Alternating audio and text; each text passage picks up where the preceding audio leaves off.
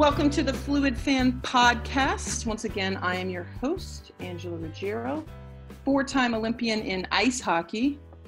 Now I'm the CEO and co founder of Sports Innovation Lab. I love what we do. My mission used to be you know, play sports, represent your country, win an Olympic gold medal. Now, my mission and our company's mission is to empower the sports industry to create breakthrough fan experiences through technology. We use our software, our analysts, our team, our, our research at the end of the day to inspire and lead brands towards capturing the fluid fan. And why I care so much, people say, I didn't know you like tech, Angela. So, you know what? Tech is the means to a greater good. Tech is the means to change the business of sports. It's the means that necessary to evolve our survival as an industry to, to ensure that we change the way that we capture the next generation fans' attention, that we capitalize on who they are, obviously grow our businesses, and at the end of the day, have that, that reach and impact that sports has on the world. So tech is the means to this greater good of ensuring this next generation fan, this fluid fan, has access to sport, can be inspired by sport, can pick up some shoes, cleats, skates, and sign up. We gotta, you know, you gotta see it to be it. You gotta have access, whether that's OTT or digital or social. You got, we have to evolve our businesses, and the fluid fan is all about that evolution. So, someone that gets that is my guest today, Brett Gosper, the CEO of World Rugby he's in charge of global sport at the international stage. So, World Rugby is the international federation for rugby. It oversees things like the World Cup, it has to oversee all the international rugby federations and unions and plays a, a very, very important stakeholder role in, in bringing that all together. So, Brett Gosper has a big role as CEO. Today on the show, we're going to discuss the world of rugby, some of the innovative initiatives that World Rugby in particular implemented this past summer at the World Cup in Japan. He'll walk us through his background in marketing and advertising and really how that's allowed him to have a different kind of lens as he has evolved World Rugby over the years under his leadership and just dive into particular areas you may not know about World Rugby. Again, a lot of our listeners may love rugby. I love it. It's uh, I just joined the board actually a few months ago. It's fast. There's great character building. You know, that's really I think we'll get into culture of rugby. It's very different, but at the same time, it's super fast paced and athletic. I never played, but I certainly love to watch. I love watching it this summer. I'm looking forward to the Women's World Cup next summer in New Zealand. But without further ado, Brett Gosper, CEO of World Rugby, welcome to the Fluid Fan Podcast very, very excited to have someone that is leading the way in global sport. Brett Gosper, the CEO of World Rugby, on today. Brett, thanks for taking the time. I'm really excited to dive into your background, to rugby in general, and what you're seeing globally in terms of evolution of a really fun and dynamic sport that you personally have had, obviously, tons of experience with, but I'm now learning very quickly to appreciate and love. Thanks for being on the show. Well, it's great. I'm excited to be here and have the have the chat with you, Angela. So, uh, looking forward to covering a few topics with you. You come with not only a great education but also playing experience. So, you know, a lot of the the leaders that we have on this show are phenomenal business people, but you've actually played rugby professionally. You've traveled around the globe. So, walk me through your professional experience. I, I as obviously as a former professional yeah. ice hockey player now working in the business of sport you know you you're always you always have that athlete cap on um, and can, can can take that to what you're doing now what i guess is interesting and different about rugby is that it turned professional officially very late in the day it's one of the youngest professional sports or you know major professional sports if you call it that it really only turned officially professional we know what and we know what i mean by that i, I think in 1996, after the 95 South African Mandela related Rugby World Cup. So I was playing before that era, but you were what you would call in France semi professional. In other words, you were, you were paid reasonable sums of money to play the sport. So I began playing in Australia. In Australia, amateur meant you actually paid subscription fees to, to, to play. You were playing top level club rugby, state rugby, representative rugby. I was what was a junior international, played trials for the national team on a couple of occasions. left Australia because I got recruited by a French club when I was about 21. And my intention was to go for one season to come back, have another uh, chance to get into the Australian side. So what was meant to be six months turned into 10 seasons. You got named captain the following year, if I'm not mistaken. So it might, was that one of the reasons they said, hey, you're a great leader. You got to stay here for another decade.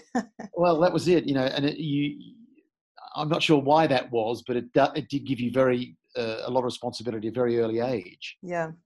And um, I remember you know, someone threw me the keys to the team, as I put it. It was like, what do I say? What do I do? And it was a pretty early life lesson on, you know, everyone's looking to you to say the right things, do the right things, play the right way, and it, it was a it, I some some people didn't like that added responsibility. I quite enjoyed it, mm-hmm. um, and so yeah, I stayed. that's probably that's probably how they got me to stay on for another ten years, which was mm. six months.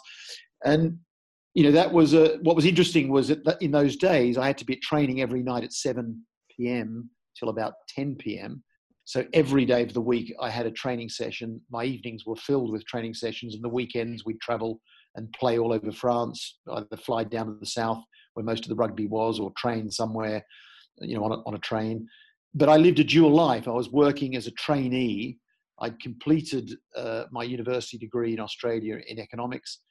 I was actually doing a law and economics degree and deferred my final year to do that six months in France and never went back to complete, unfortunately, much to my parents' chagrin, my final year of five in law. But I got my economics degree and um, I was an intern at Ogilvy, which is a major, still uh, a major global uh, marketing services advertising uh, group. Uh, um, and I was able to actually rock up to Ogilvy, who had started doing that with in Australia as a trainee, mm-hmm. and um, say, look, if you, I'm being paid by rugby, so you don't have to pay me, but if I work for you for six months and you like me, you can keep me.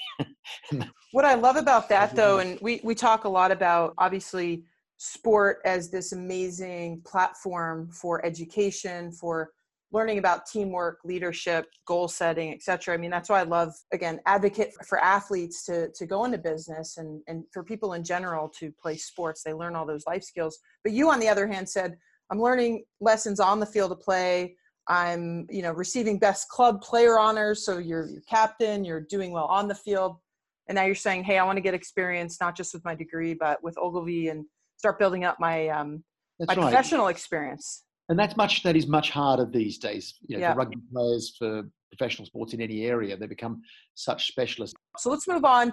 You got this killer sporting background. You you join Ogilvy, and then you spend most of your professional life prior to becoming CEO of World Rugby, really in the marketing agency services that you're bringing now into World Rugby, which obviously got rebranded. But walk me through before we dive into like your role there, the similarities and differences when it comes to marketing a sports entity like World Rugby versus a you know big global brand like Sprint Nextel or, or one of the, the bigger brands that you've uh, you've been supporting. Yeah, there, I mean, look, there are lots of, uh, similarities. When I turned up in the sports environment, I, I discovered that I didn't know as much as I thought I did, but I went about it like I would if I just won a new piece of business with, with the agency and tried to ask all the right questions and almost act as my own consultant to, to get myself up to speed and, and analyze things and so on. And actually, one of the first things I recommended was that we did position was all about brand work to me and making the brand as simple to access and as, and as attractive as possible and, and, my biggest barrier was it was called the IRB, and so many sports organizations are called by initials. Oh, I when I joined the IOC, I'm going. There's so many acronyms. Can someone just give me a book for what I? How do I talk? This is like a completely foreign language. So I hear you. It's, That's it. And you're in the sports business. You should know yeah. what they all stand for. And some of the older ones you do. You know that the IAAF is. It's now changed to World Athletics, but you you, you, you kind of know some of them. But if you're in the tent, you you should know. But if you're mm-hmm. on a conquest strategy and you're trying to globalize and recruit new fans and audiences, then you've got to be named something that they will know who the person is that's sending out messages and talking about certain aspects. Yep. And the IRB didn't cut it on that basis. Mm-hmm. So that was one of the first things you did. That was the first uh, thing I did. But it was also at the same time as you change a brand name, you've got to define what the brand stands for, like any yep. brand. And you want to you want to make that change at the same time. Our brand stands for this, and this is why we're mm-hmm. changing mm-hmm. our brand and we felt the big differentiator with rugby versus other sports at a, at a professional level, and probably we're you know we are a challenger professional sport, and in most markets we're challenging professional football, that is soccer in your in, in American parlance. Um, but in the states, it would be a challenger. Probably, it's not quite a challenger brand even a brand in, in the states yet. Um, eh, maybe in the future. You know, we're working on that, right? The aspiration is there is challenger brand in the states, but in most places where we're a player, we're a challenger brand, and, and, and football is generally the, yeah. the, the top sport. Yep. So we would need to differentiate. And the differentiation for us was about the values of the sport. Mm-hmm. And there are five of those. And if you're a good communicator, you know you can't throw five tennis balls at anyone and they'll catch all of them and they'll probably end up dropping all of them. So that messaging is a very, you know, you want one clear message and can you encapsulate what you mean in one clear message? And we, we landed on the territory of, of character. And, you know, it, it, to, to us, rugby is the great builder of character. And, you know, it tests character, builds character, and all of those values add up to uh, a, a person that in the context of rugby learns life skills. It's actually one of the reasons, full disclosure for our listeners, I actually recently joined the board of World Rugby. So I didn't play rugby myself, obviously have a background in, in ice hockey and sport, let's say, more graceful inter- sport. you know, I yeah, I know international sport, but when approached the, you know, a lot of different sports I could have supported, I think, coming out of my IOC work. But rugby, to your point of character, it's like what sports you want to get behind support and do exactly what you're saying it leads to the lessons that you learn and and if it's going to stand behind one thing uh, i couldn't agree more i love i love what it what it represents and and the position not just the positioning but reflective of the actual intent of of the sport itself so i'm i'm proud to be on the board now supporting it and it's i'm wondering did that posi- repositioning come part of it is obviously rugby's in the Olympics now. Everyone can see sevens, which is completely dynamic, and we'll get to it. But we successfully got in, and that was something that you led and, and helped to sort of shepherd in for the 2016 Rio Olympics. Yeah, the positioning was for all of rugby, and and it was to, to, you know we know there are Olympic values out there. I mean, it's interesting. Baron Pierre de Coubertin, you may not know this, Angela, but Baron Pierre de Coubertin, and it was part of the Olympic pitch on sevens was a top French rugby referee. Hmm. And I didn't know that. Refereed the very first game, which was between the very first French Championship game, which was in 1892 between my club, the Racing Club, against Stade Francais, both top clubs still in, in French rugby in 1892. won fortunately, by my club, uh, Racing Club. And he was fascinated by rugby school in England, which is the origin of the sport of rugby. Uh, a, a, young uh, boy called William Webb Ellis uh, picked picked a ball up uh, exactly almost exactly 200 years ago and ran with a soccer ball, and that's how rugby evolved from that moment. And he apparently Pierre Baron Pierre de Coubertin went to rugby school on many occasions to understand this kind of ethos around the sport of rugby, the school, um, it was a English private school, still is, uh, founded in 1500 or something, so it's been around for a while.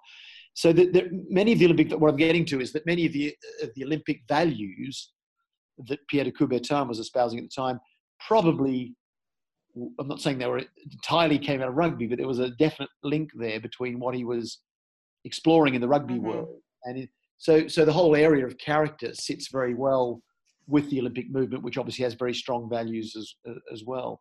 And and again, like any brand, getting back to the subject of how you know the difference between a sports uh, brand and a, and a, and a major global uh, product brand in a conventional sense is you need an emotional difference. It's all very well to have the physical aspect. Everyone can see that rugby is different from football, but you need an emotional differentiator to really capture the hearts of prospective fans. Of course, they'll fall in love with the physical aspects of it, what they see on television, how it's presented, and so on.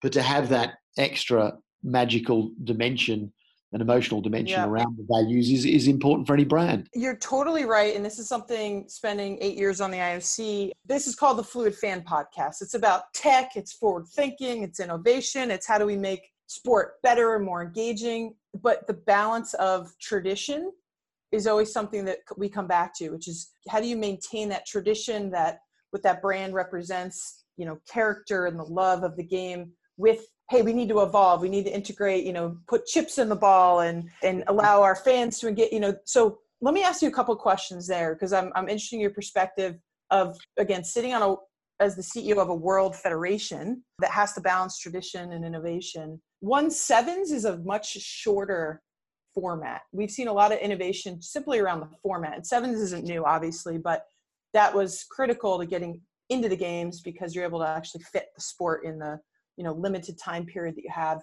And we're also seeing with these fluid fans less you know attention span if you will more dynamic interest in sports that have shorter fields. Three on three we see basketball you know exploding going to be a full sport this summer in tokyo. So sevens obviously fit into that category. I got to give the medals in rio for the women. I was blown away. I'm like wow this is fast. The men are freaking running like crazy you can't look down and drink your beer or eat your popcorn you miss it you miss a play the game's over like it's so you have to be dialed in for the sevens i'm wondering if that's just reflect on tradition versus innovation and, and sevens in particular is that something yeah. that i mean sevens has huge, huge huge potential to capture exactly what you're talking about that fluid fan with the, with a lower attention rate and you know impatience to move on to the next thing and and wants bite-sized high octane stimulation rather than sit down for an entire day or afternoon or whatever. I mean, the paradox, I guess, with sevens is we've got a format. Each game is seven minute halves. It moves very quickly. There's, there's, there's a try, a, a, try which is a score, a touchdown every 73 seconds. Um, it has everything that these sort of fans would like. The paradox is that it happens over two days usually. We've mm-hmm. got, for example, in the in the World Series, is that it happens in ten different destinations around the globe. It's it's a bit like Formula One racing. You accumulate points as a team over the period of, the, of ten. There's a men and women's series. They combine on about six of the ten occasions, which is great. But it is it is a like a festival of two days of rugby with all of these all of these different things. As a, as a festival, it's fantastic. The, all, young kids, it's a much younger audience than 15s rugby. Love to come into the stadium it's a bit of a party atmosphere. They dip in, they dip out when their team's playing or not playing. But as a broadcast product, what we're trying to do is innovate more to reflect that short, bite sized consumption rather than just have it droning on for two days. We need to stream it and have it available to fans, and, and, and whether it be on pay channel or streaming. But we need to develop a much shorter, what we're calling the super session, that is maybe two hours, if that, with breaks, bite size version of the Sevens product on broadcast because we're not as yet creating the broadcast value that we have in 15s rugby. So that's one of the challenges that we have in sevens. Certainly, that's not a challenge in the Olympics because in the Olympics we get naturally high broadcast uh, figures because uh, we're on free to air in many cases, and the Olympics itself adds obviously a layer of of stature to, to, to, the event and so on. So that, that's kind of what we're working on. But you're right, it, the format of the sport is really tailor made. Although it's a 100 year old format, it is tailor made and it's up to us to turn it into you know something which is which is much more consumable for that fan mm-hmm, mm-hmm. Um, i love it i mean again it's it's fast paced it, it it aligns well with the, a lot of the research we're seeing you see baseball and softball cutting innings you see again that's right. Sports. Hockey's there's a whole league now, three on three league. There, I think they're trying to test out. Is that something that different fans, maybe the newer generation? We had a test event with some investors this year, actually at the same time as the Rugby World Cup 15s, at the O2, uh, which you know holds about 20,000 people. I think there were about 17,000 on the two nights that had happened, men and women's. Five-a-side indoor rugby, smaller pitch size, I think it was an hour and uh, 15 minutes of the entire evening or, or, so. Big crowds, again, high octane, shorter format, um, and it, it, it, yeah moves in in that general direction. Mm-hmm. All right, so so there's format innovation. Walk us through the innovation that was utilized at the the World Cup this uh, recently in Japan, because like amazing statistics in terms of new engagement, in terms of you know yeah. what we actually saw from a you know in venue experience but also the majority of those fans that were watching the world cup were, were watching from home um, and i thought it was it was fascinating that of the 2.1 billion views which is amazing for social viewing and engagement numbers. 54% came from official World Rugby channels. The rest came from these fluid fans that are producing content, you know, sharing it uh, on Facebook, Twitter, Instagram, TikTok, YouTube, etc. TikTok, TikTok, yeah, massive. TikTok's just like if people don't know what TikTok is, please Google and follow. They are absolutely. Yeah. And have a few laughs on TikTok. Yeah. They're a com- I mean, they're one that is at the top of our list in terms of our research. But you knew that obviously months ago and implemented. Um, you had I think 12 million TikTok impressions in the first three days of the tournament alone. So walk us through again the innovation that that you pushed for and that the organization well, I think um, there was shepherded for for the work for the World Cup. We, I mean, again, we're coming back. We we didn't really have a dedicated marketing department. We've had a communications department, and again, they tend to be messaging what you have to message, and and in order to focus on actually, I mean, again, coming back to the difference between a because related to to what we're saying here, the difference between sports marketing a sport and marketing a product the, the main difference is it's the difference between a fan and a consumer mm-hmm. if you're if you're marketing a product globally like a coffee or a you know a car or whatever it is tires most of the brands that you're are reasonably low interest even a, a brand like apple which people are pretty connected to in fact, that's probably a brand that comes closest to having fans rather than consumers, let's say. But you're mostly dealing with consumers who are choosing between brands. Something's going to cause them to choose that brand other than other. It might be apathy, it might be slight preference, favor, etc. Whereas fans uh, are highly passionate consumers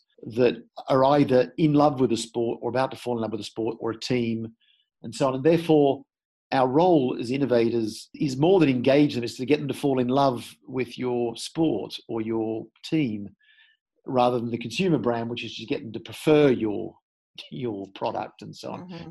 And so, therefore, all of your efforts are around, yeah, creating engagement because in the consumer area, that means I'm getting some mind space. They're more likely to choose me.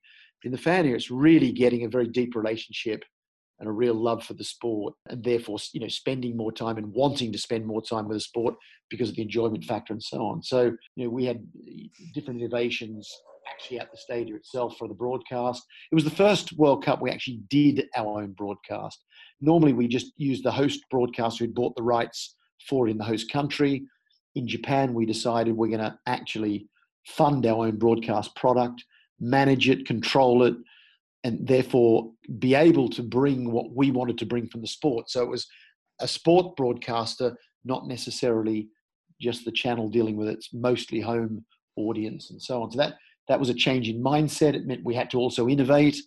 I think, you know, whether it be graphics, camera angles, you know, we had a new Canon product called 360 camera technology where we had normally you've got about 30 cameras installed for a for a top you know global soccer or rugby event to broadcast we had 120 cameras installed through this canon process which gave us you know 360 angles and brought the audience much closer to the action almost like a you know video game technology which was really well received.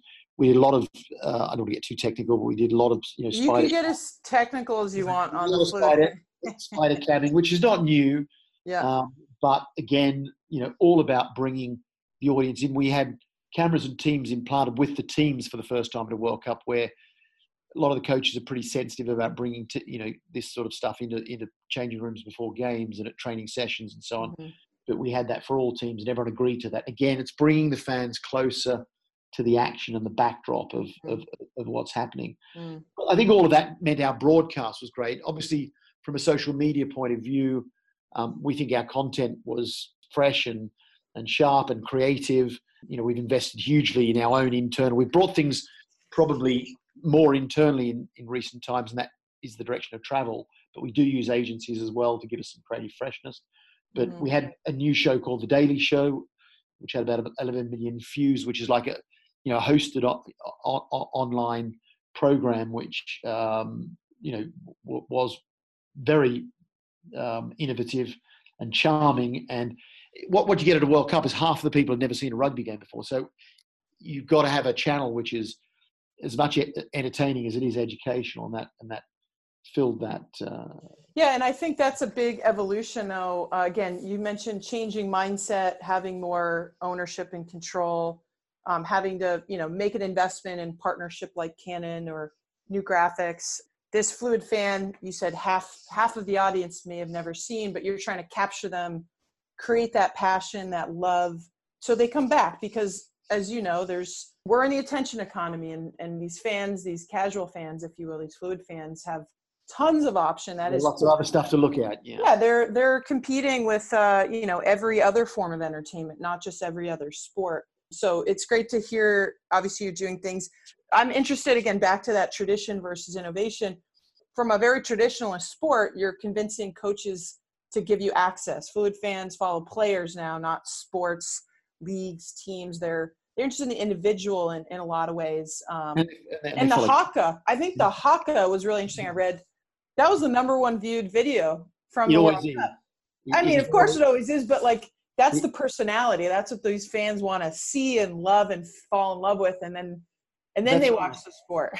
No no haka is exactly the same. You see, uh, because it depends on how the team who's facing the haka reacts in many ways, and, and why it was the number one view is because in the final, sorry, in the semi-final, that actually the All Blacks lost to England.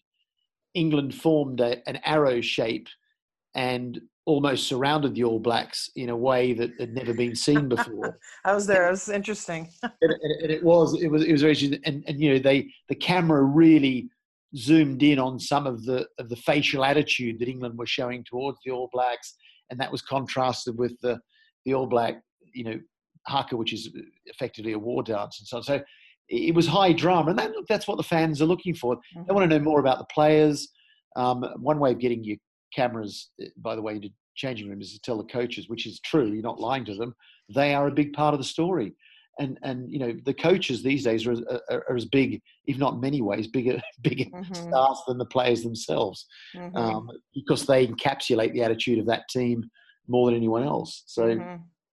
yeah, we look. We got some huge broadcast audiences, and again, you know, by U.S. absolute standards, given the population of states, it, it, it may not seem to some of the viewers here, but just to understand, the Japan Scotland game, which wasn't even a, a knockout game, um, had an audience of 55 million in Japan alone, which is half the population.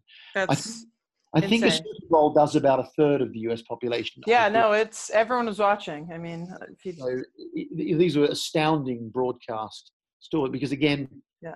when when the Japanese do get interested in something and their team is- is playing, it, it becomes a national obsession. Yeah. That's what happened with our World Cup, fortunately. and again, that's part of innovation and change. Let's go to new markets. Let's go to the Asian market. Take that mm-hmm. bet. Take Yeah. a little bit more ownership and control over how we bring this to the rest of the world. You know, digitally, but engaging that fan in Japan, that new Asian market. and actually, the Canon technology. One of the reasons we did that is because we knew that Canon would be looking at this sport through the eyes of the Japanese. Yeah. So Yeah. having 120 cameras there was the eyes of Japan. hmm Presenting it in an innovative way, an engaging way for that for that Mm-hmm. audience was innovative.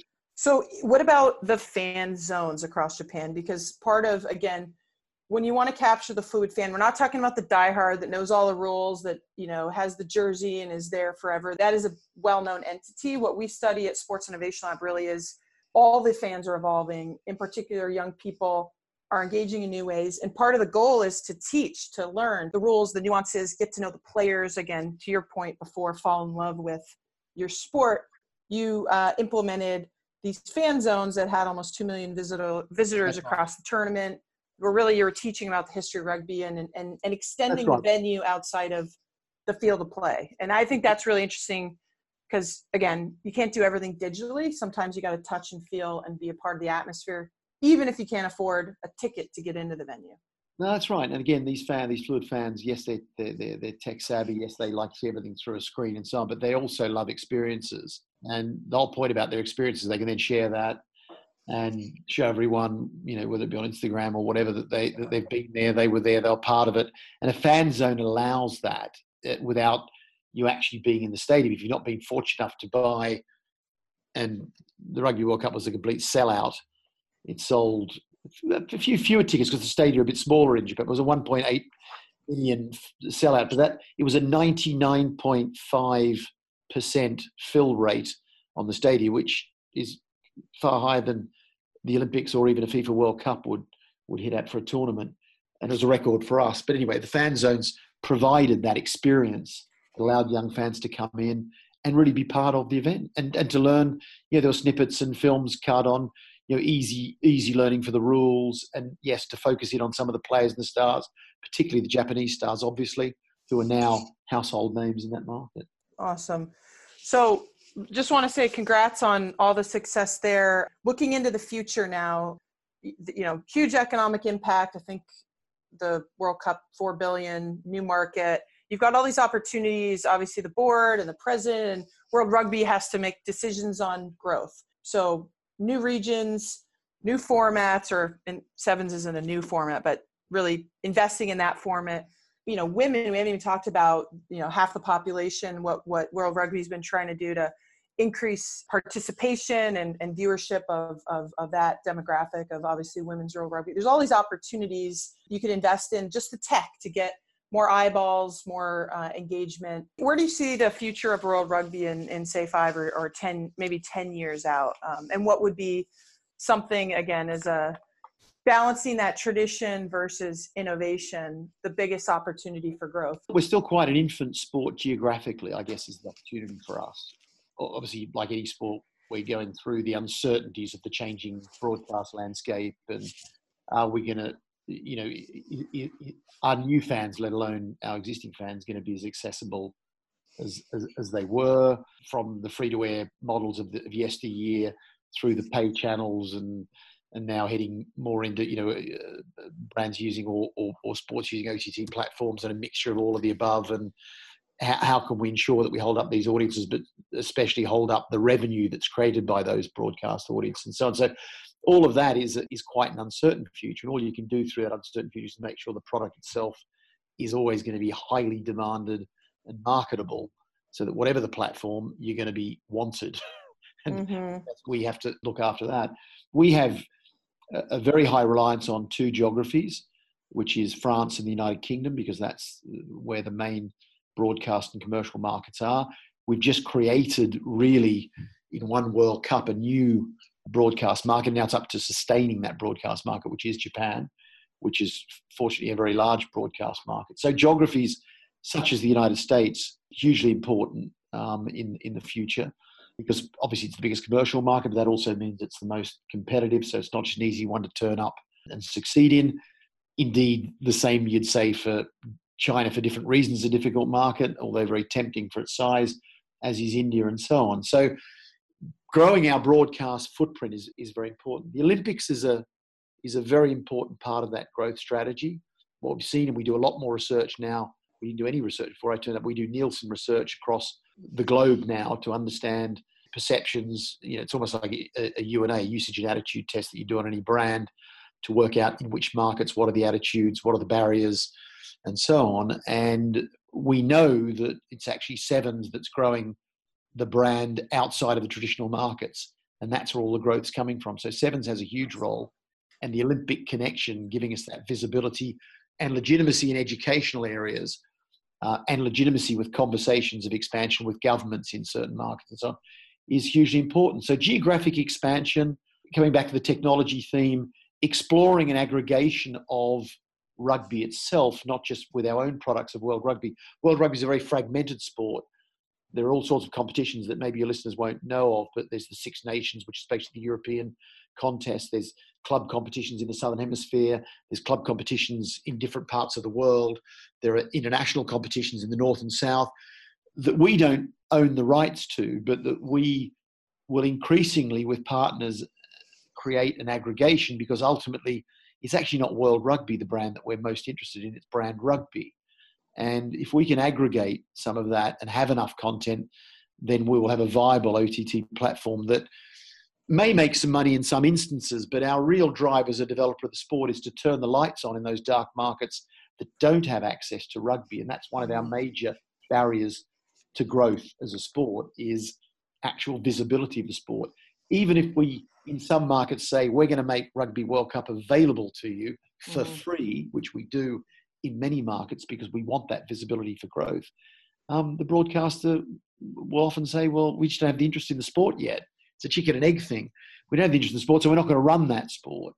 So, you know, an OTT platform that uh, enables us to drive some interest in those markets where a broadcaster is not going to use it is very important for us in the near future. Mm. So continuing to grow, obviously, you know, our our uh, our promotional aspect on social media, our broadcast aspect on OTT, um, continue to, to drive into new geographies where there is a broadcast market. We're not. We, what's different with rugby is that we've always in the past had a participation strategy. It's all been about getting more players, which is always important for a federation and its member federations. But increasingly, we know it's in order to create dollars to create more promotional money to get those participants, the wide end of the funnel is the audience. And so, you know, to engage those fans, where we're, we're learning lessons from almost pure fan sports where participation is not their preoccupation. I'm thinking of things like Formula One and things like that, where it really is about just driving audience. If we drive audience, it's a means to an end for money, but also to to actually recruit statistically more participants. Huge opportunity. Obviously, you got to consider everything. You can't pick one. So I heard that loud and clear. I'm excited to be a part of the journey. Definitely will be in New Zealand next year for the Women's World Cup. 2021 uh, Women's World Cup. Psyched. Yeah. I mean, New Zealand, first of all, beautiful country, but got to cheer on the ladies and another obviously opportunity for growth given the changing nature of sports and, and how, you know, even a, a tough sport like like rugby and women's hockey, there's a, a, growing fan base and a growing uh, demographic that wants access to that. So thanks for giving us your view into rugby. I'm turning it over now. We've got this segment that we always do at the end four questions with number four. You know, that was my jersey back in the day. We talk about innovation. So, first question, Brett, CEO of World Rugby, what does innovation mean to you? We used to have these debates in the ad industry all the time. You know, what's the difference between innovation and creativity or being creative and innovative. And I, and I, I still believe innovation is a means to an end. Creativity almost was an end in itself, except in the ad business because you're selling a product and so on. But innovation is doing things in different ways to get to a better outcome and exploring different ways of doing things to get to a better outcome. So it, it was a means to an end. And I think if you're innovating, you're exploring all of the time. And technology obviously fulfills that in many ways. New, mm-hmm. new technology is an easy way to explain it. But even in the way you structure your business, in the way you, you engage fans, in the way you structure your own product or tournaments and so on, doing things differently is innovation and, and, and, it's an important look it's the it's the, it's the oxygen of any company these days is it, it really is about how fast you learn in this environment to mm-hmm. create ways of engaging whether it be your consumer base or or, or your fan audience so it's vital and people confuse i think it's not just technology is the point i was going to make i mean yeah. you know it, it's probably a very tangible way innovation comes through technology in so many areas and technology has created new environments and disrupted new markets. But it's not don't leave it up to technology. It's the way you approach many things. It might even be a, an innovative attitude you might have in the way you go about something. Yep. Love it. What about the most innovative person that you respect look up to? If they were going to speak somewhere you would you would I, you know, you'd actually pay attention like you know, uh, in, in our industry, I, I, I, can't think of. I can think of a line that Richard Scudamore, who's the who was the Premier League uh, CEO for a while, a hugely successful league financially. You know, one of the great world products in sport and so on.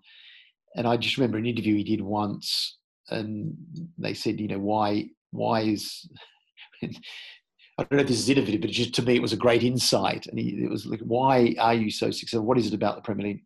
And he just said, it's unscripted drama. I just thought those words really defined what sport is about. Yeah, just, I, I think it's sport is the original reality series. And it, well, it is. It is, and it and it and suddenly, suddenly, everyone has a reality show, but it's been around for a while. That's right. exactly. What about an innovative company? I'd love it if it was a sports tech company, obviously. Yeah, there's a few of those. I mean, you know, is fairly broad, but who, who you pay attention to? I, I think Hawkeye is a very good company. They're doing a lot of. We use Hawkeye a lot of technology in the area of concussion identification, mm-hmm. video technology uh, on the on the field is you know the work that they do is is amazing, and you know it's it's very important to us to to, to the whole area of player welfare. So they kind of use a a synchronized multi-angle replay technology, which is astounding, and it's yeah uh, saving lives. I'm not sure I go that far, but it's certainly protecting players and and and looking after the game and providing some incredible action replays in what we do. I, think Apple is you know it's funny how many categories they have recreated. And again, I I uh, I worked for the agency that had Apple. And we actually had Steve Jobs come and talk to our board on one occasion, which was which was quite impressive, uh, to, to, say the least. But Apple, you know, their wearable technology, I think, is is fantastic. Certainly for recreational sport, it's fabulous.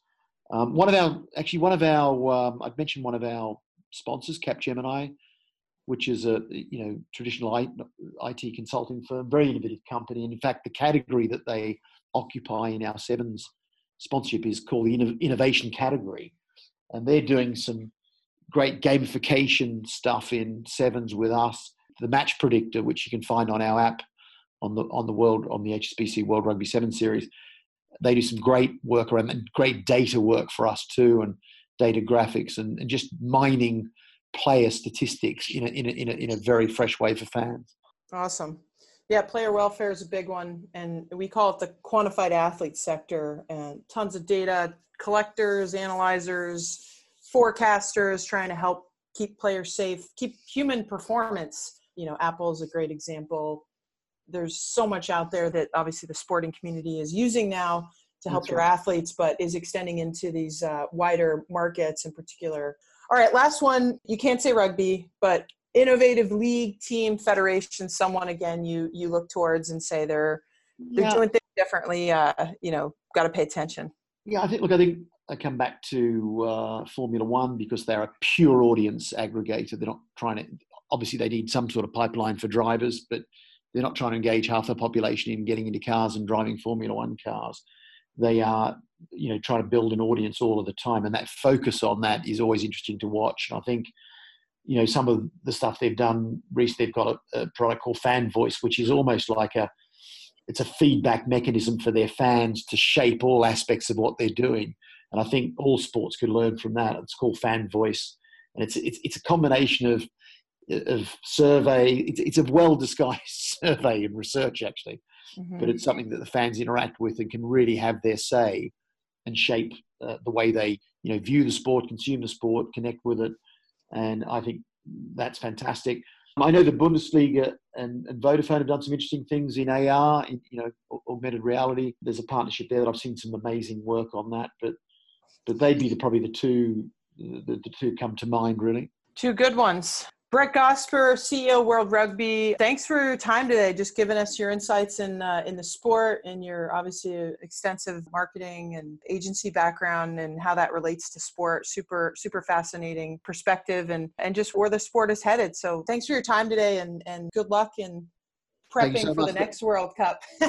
Thank you so much for having me on. It's, it's always it's it's having you never you rarely actually get to talk in a in a in a dialogue for so long, it's, it's, a little bit therapeutic as well, I'd say. There, so. there you go. Well, we're always here for you, Sports Innovation Lab. We lo- we love talking to people and organizations that are doing great stuff with sport. You know, sport is that platform. We always say that can change the world, and uh, and World Rugby certainly is doing that, and you're playing a major role there. So thanks for thank you so much taking your time. Thank you for the role you're playing. Thank you very much indeed. Thanks again to Brett Gosper, the CEO of World Rugby, for joining me on the podcast. Fantastic perspective on this international sport, how it's thriving in different parts of the world. I enjoyed my time in Japan this summer at the World Cup. Thanks for having me and for what you do to help World Rugby grow. It's been a pleasure to serve, and I look forward to continuing to serve on the World Rugby Executive Committee. The sport is fun, fast paced, great culture, great character builder. I don't know if I'll ever play. I would love to. Getting older though, I don't want. I don't know if I want to risk more injuries, but maybe I'll lace them up if I can learn all the rules. Thanks again though to my producer Jack Barlow as well as my entire team at Sports Innovation Lab for everything that you do for the industry. If you've only heard this one show, listen to more. If you can't live without it, subscribe. iTunes, SoundCloud, just look up Fluid Fan Podcast. We have an array of guests. We really try to think about who are the leaders on the sports side, who are the leaders on the tech side, who are innovative thinkers, who are people that sit even outside of sports that can lend light on this new generation of consumer, this next generation fan, the fluid fan. So if you have ideas, let us know. We're always looking for feedback. If you want to dive deeper into the research, in particular, our latest report, The Fluid Fan is Here. It's really our Fluid Fan 2.0. Look up that report on our website, www.sportsilab.com. I love my listeners. Thanks for being here. I'm your host again, Angela Ruggiero. Have a wonderful day.